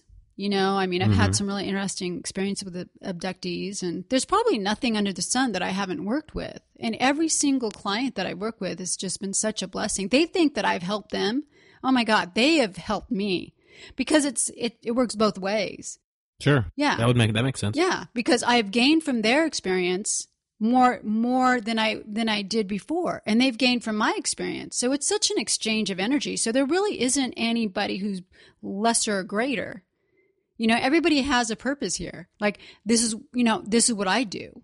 Okay, but but this is your job. So there's no greater or lesser. There's just different. Everybody's different, and everybody's purpose here is different. And and accumulating it all together, that makes us one collective. And each Right. person's job is just as important as somebody else's job. Doesn't matter how we perceive it. It's still important. If that person doesn't do their job, then then this person can't do theirs. It's kind of like when you take, you know, I mean, I, I've seen this um, analogy. It's like you work in a huge office, you know, and there's all these cubicles, and there's the janitor. He comes around and he takes the trash out. Well, that's really important. It's extremely important. It's extremely important. He keeps your bathrooms clean. Exactly. He keeps He picks up everything the clean. crap, you know? But he doesn't get the attention of the CEO or the whatever. Well, if he Nor the pay, yet his job is very, very important. exactly, but if they're knee high in trash and no one's doing it, All of a sudden, they're going to be something's wrong here. Right, exactly. So my point is, it's like every single person's job is important when they wake up and they realize, oh, this is what I'm supposed to do. You know, there's nobody's job that's less important. It's all part of the greater whole. Exactly. And it's, I call it one love because I think it's, love makes us hopefully motivated. You know, I eventually think that love will motivate us more than, than the dollar. You know, like, okay, I'm doing this because of love. Well, love is supposed to. Yeah, A lot of right. people don't quite get that. No, they don't get that yet, but that's coming too. But that's from them, from the whole society being kept in in this um, barely able to survive mode. Right. You know, they're keeping everything where everything's just too expensive and, and money is scarce. Well, yeah, and that's that's the time suck. Let's call it because the more the more that you are focused on survival, the less you can focus on what's going on behind the curtain, and that's a design system. Oh, absolutely. yeah. So it's like let's keep them all down. Let's keep the father who's trying to support his family of three and feed them when he can barely make it, and his wife's having to work, and the kids are at after school daycare. Let's you know, and then all of a sudden the the world is going to hell in a handbasket. Do you really think he cares when he can't feed his children? No, of course he. Doesn't. No, this is just the modern equivalent of the whole medieval system where the lords would only let the peasants have barely enough Exactly. nutrition to survive.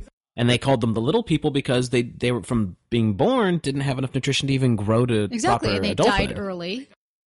And they died early, right? And and then they kept them uneducated. Yeah. So they were doing it in a very physical way. Now things have definitely changed over the years, but they're kind of doing it to us financially more than anything. Right. They're, Exactly. they're keeping us mentally and financially stunted. hmm And there's a and they really are kind of doing it physically too, in the sense that the food is um, pretty empty. yeah. It's crap. Yeah, now that our water's all polluted and we have all these lovely chemtrails that are killing us and you know, it's it's just accumulated into one big hot what I call one big hot mess. It's called planet hot mess. well, they're doing the same things to us, except this time we're paying them for it. Exactly. And, And we don't even realize And that. most people don't even realize it, right? I know. Because if you want to buy real organic food that actually has the nutrients, you're paying a gazillion times more. Exactly. And I've been alive enough to know that there were a time when we didn't even have organic food. No, food was food. Right. You just ate it and it came from the farm and the ground and it was, was what it was. And now it's like organic and we we have bottled water. I never even heard of bottled water when I was a kid. It didn't exist. No, that was a thing that developed, what, I think like 70s, I think. Yeah. Well, eh, yeah, maybe 70s late. No, early 80s, I think. I remember in the 80s it definitely started becoming a thing. Yeah. People thought it was cool to have their bottled water because it came from a certain place. And then you had these little cool things you carried them and it was like really cool to have bottled water. oh my god. And we And it's bought just a joke because most of it doesn't come from anywhere special. It's still municipal No, water I from somewhere. But it was just really cool to have it. Yeah. Yeah, we're sold a lot of ideas that are just ridiculous. But, Well, they're profiting off of our ignorance. well, exactly. And they're laughing at us at the same time.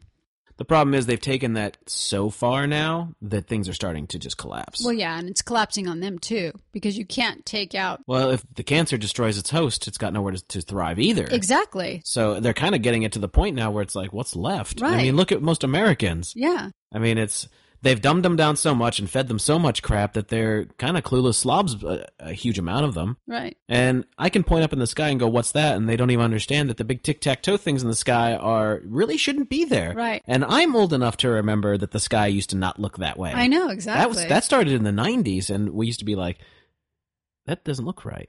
Well, in, I mean, even now they're like totally admitting they admitted it. Like, yeah, we are doing the chemtrails.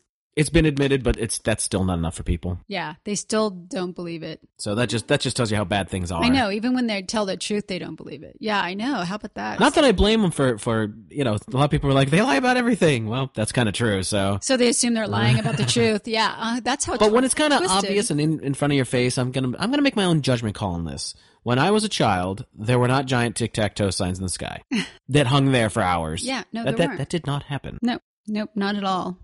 I never saw it. Never even knew what a chemtrail was till like ten years ago. I think. It started in the '90s, and then people like the Art Bell Show would have Yeah. discussions on it. And because it was only happening in certain areas, so people were reporting it. Mm-hmm. But then you just heard it increasing more and more as, as the years went by. So it, it was probably around, and I'm guessing here, but I, I'm guessing like 95, 96 Mm-hmm. is when it really started to get noticed by people. And then, but that was kind of pre internet. Mm-hmm. And then as the 2000s kicked in, more and more people were reporting it. And then you hear about it more. And then you're to the point now where just, just about every city's getting annihilated. Yeah, it's pretty intense. I remember when I was leaving LA and I went into Hollywood to work with a client um, a week before I left. I don't think I'd ever seen it that bad. I mean, literally, it was a checkerboard. I just looked up at the sky and go, wow, I, I just can't believe what I'm seeing. It was so intense, so severe. Right. And this was not too long ago. This was only like a few months ago. So it's increased dramatically. No, I see it in Baton Rouge really bad where I, I live. And it's, Yeah. it's sometimes the whole sky is covered. crazy. And then later Yeah. on that day, after the hours have transpired, it just kind of dissipates into this nasty, murky, just disgusting looking. I don't even want to say clouds. It's just, Mhm. Yeah. Muck. That's what it is. and a lot of people point it out, and then a lot of people just don't get it. Like, oh, that's that's ridiculous conspiracy theory stuff. Mm-hmm. A very good friend of mine said that to me not too long ago, and I'm like, okay, I'm not even going to have this argument with you. Yeah. They're just, they're just, you know, do, it's like, do your research. You know, they, you can get really They don't care enough to do so. Yeah. No. Anybody who's just like who looks up in the, the sky and just can't even acknowledge what's right before them, they're not going to go do the the kind of research that you and I have done. Yeah. Well, I, well, you know, I've lived it. So it's like kind of like telling somebody like, yeah, there are psychic assassins. There are people that can go inside your head and, and make you kill yourself just with a thought and they can destroy your brain with a thought and they can bring down this and kill that person at a distance with a thought. The- People don't want to know. They're like, oh, really? No. You've been Well, that's a lot watching harder too to prove than chemtrails, though. Right, exactly. You can look up in the air and see a chemtrail. There's some of the things that a lot of people talk about be- between like UFO encounters and spiritual encounters, things like that. They're a lot harder to prove because not Yeah. everybody has those experiences every day.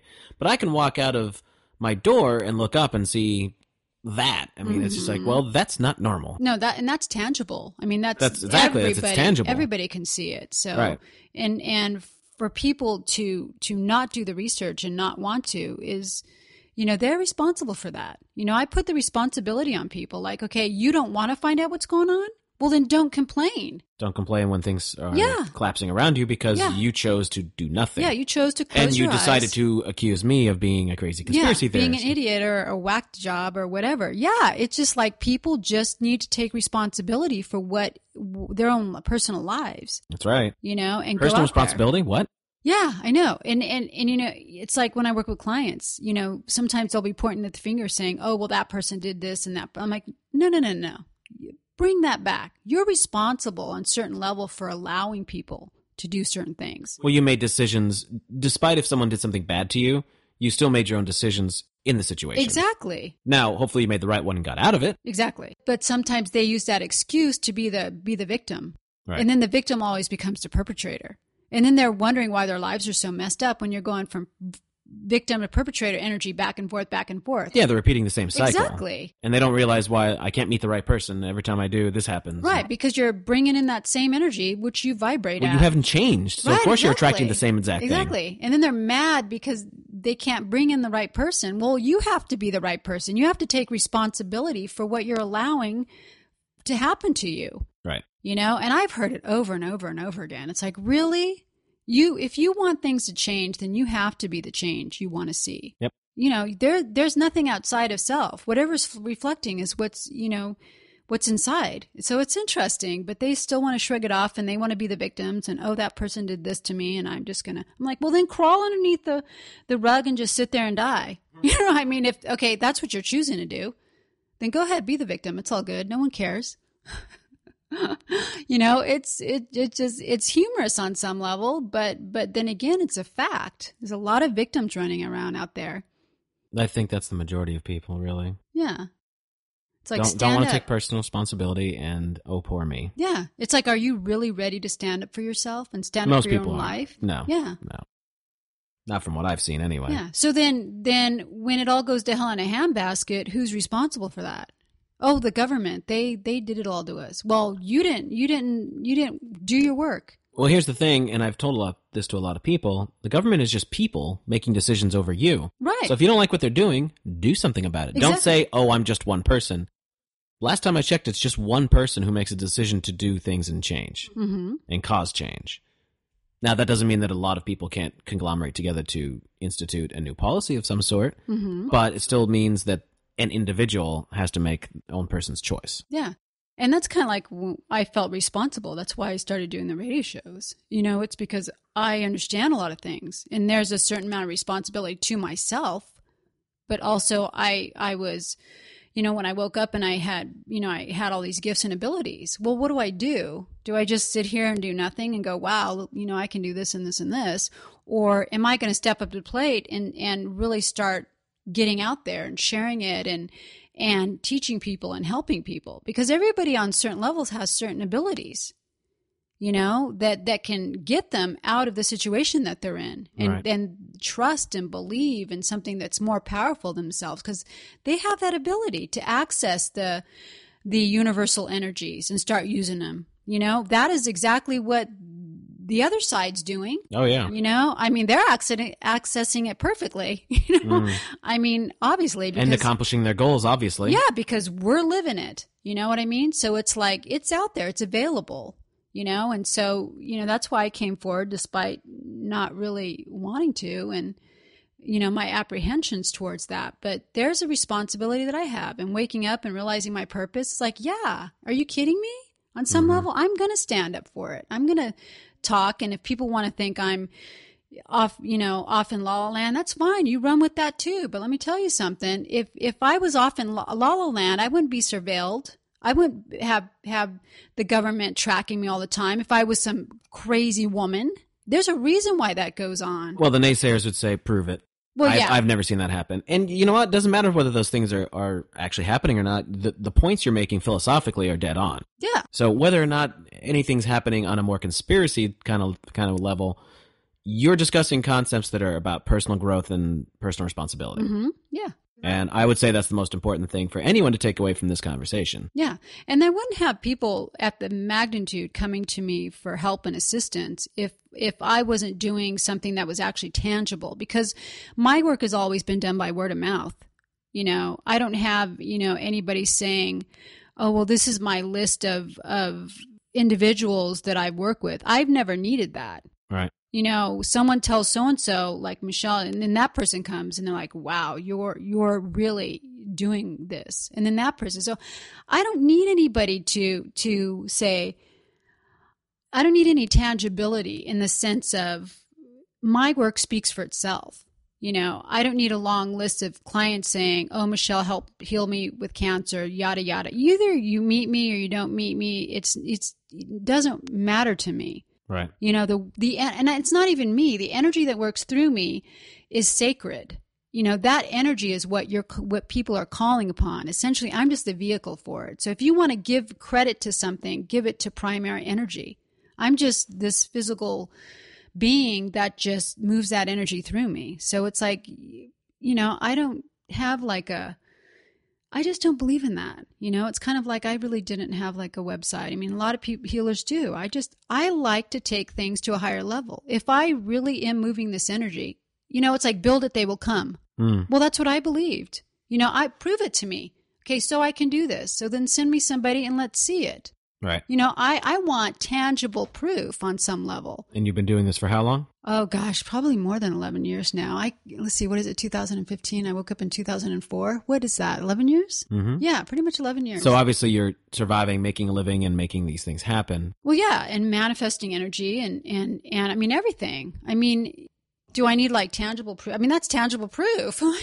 I Right. yeah. And I mean, if this is what you've been doing for a living, obviously you're doing something right. Yeah, and I've met the most amazing people in the process. I mean, I, you know, Nobel Peace Prize winners. I mean, people who are moving. I was asked to fly out to Africa because I was working with a woman who wrote her autobiography about her life in Africa. And hmm. Nelson Mandela wrote the foreword, who was a friend of hers. I was working with her, and she invited me to Africa to meet Nelson Mandela. I mean, I've met some of the most amazing people, you know, and and I don't have a business card. I don't have a website. You know, this is what I do. I do it out of love and a, a little bit of obscurity. You know, I never really wanted to have my face plastered on everything. Right. I wanted to live a normal life and not be seen. And that's why 11 years I didn't come out. People just came say, Michelle, I got your number and I, I don't know what you do, but can I meet you? And yeah. And then after that, I mean, it just went on and on and on. You know, I liked living a life under the radar. I liked not having, you know, my photo out there and stuff like that. I still like that. You know, I'm still like that. But whatever your mission is, it's obviously changing in some way because now it's getting to be more of a public thing.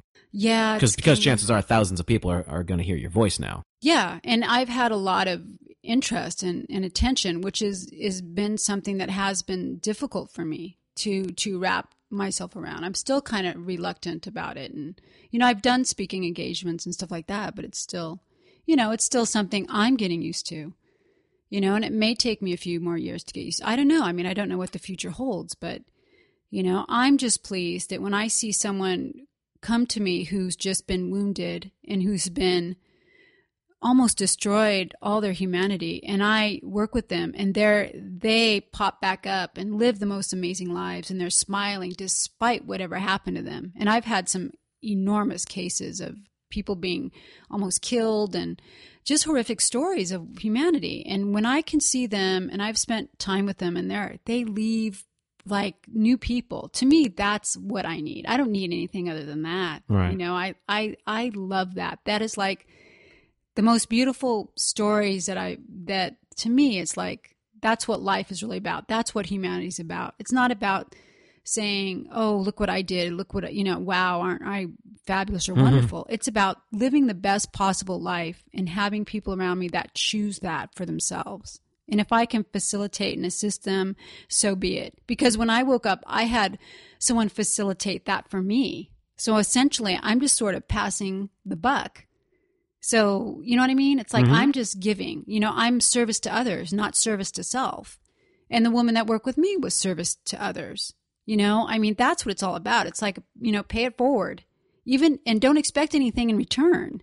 Right. You know, what I get in return is the smile on my face when I'm working with someone. That person's like calling me, like, "Oh my goodness, Michelle, this happened and that happened," and gosh, it was just so wonderful. I mean, that's what we're talking about. We're talking about overcoming whatever obstacle or whatever horrific event happened in your life. I want to see you as a warrior. I want to see you overcome whatever, because essentially that whole scripture, that whole saying, God doesn't put more on you than you can handle, that's true.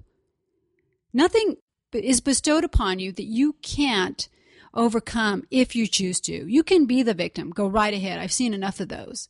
but if you really want to rise up and be the best potential of humanity that you can, right on. I'm going to be by your side. I'm going to be there to support you and we're going to do it. And and whatever that takes. Tons of love, um a little bit of scolding and putting you on the right track you know, whatever it takes, but it's going to be in a space of love. It's not going to be a space of judgment or, oh my God, you were such a bad person before. I'm not going to work with you because you did this, this, this, and this. I don't do that. If you want to step up to the plate and if you want to do the work and if you want a better life, I don't care what you've done, you know, because I am not somebody who's there to judge you. It's not my job to judge you. You know, I look at you through the eyes of love. And if that love can change and move mountains, so be it. Because when I work with that person, they will understand love more than they ever have, and they will pass that love on to someone else down the road. And that is really what it's about. It's about creating a momentum of love that is so powerful that it overrides all the victimization, all the hate, all the all the negative aspects that we think is negative. That love transcends all of that. And that's what I believe in. That's what I that's what I do. Well, if I had to theorize off of why you're doing radio now, I would probably say it's so that you can target more people at once to inspire them, Mhm. as opposed to the one-on-one basis you've been doing yes, for years. yeah, yeah. You're probably getting to a point now where it's like, I want to get more of this out there because you're quite confident in what you've done and what you're capable of doing and the message you're trying to spread. Right. So now, like I said, there's a very good possibility of thousands of people at once are going to now be hearing yeah. the You know, effect of one interview. It's kind of like expansion. It's like, okay, I, I, I've had so much history and so much time working with so many amazing people that now it's like, it's like, you know, it's like a, it's like when you use paint. It's like when you, when you're painting and you use watercolor, you know how you, you get the paper wet and then you put the watercolor on it and the watercolor just kind of spreads and Mm. moves. Mhm. It's like, it's kind of expanding in a way where it's like, okay, now it's time. But I needed that time of incognito so that I could study more human behavior, so that I could I could understand and I and you know, and at the time I was going through my own healing process. I mean, I never stopped growing. That's the thing. I work on other healers.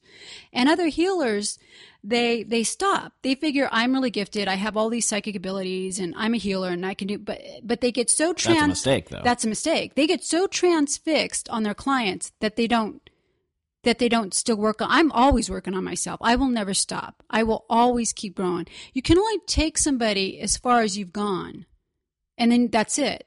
So Right. I have actually worked on other healers because they get blocked and they get stuck and they're like, Michelle, what's going on? I'm like, are you growing? Are you doing your work? Because they're so transfixed outside of self that they lose like like they haven't done the rest of their work. right. And I'm always working. I mean, I'm like, okay, I got that piece.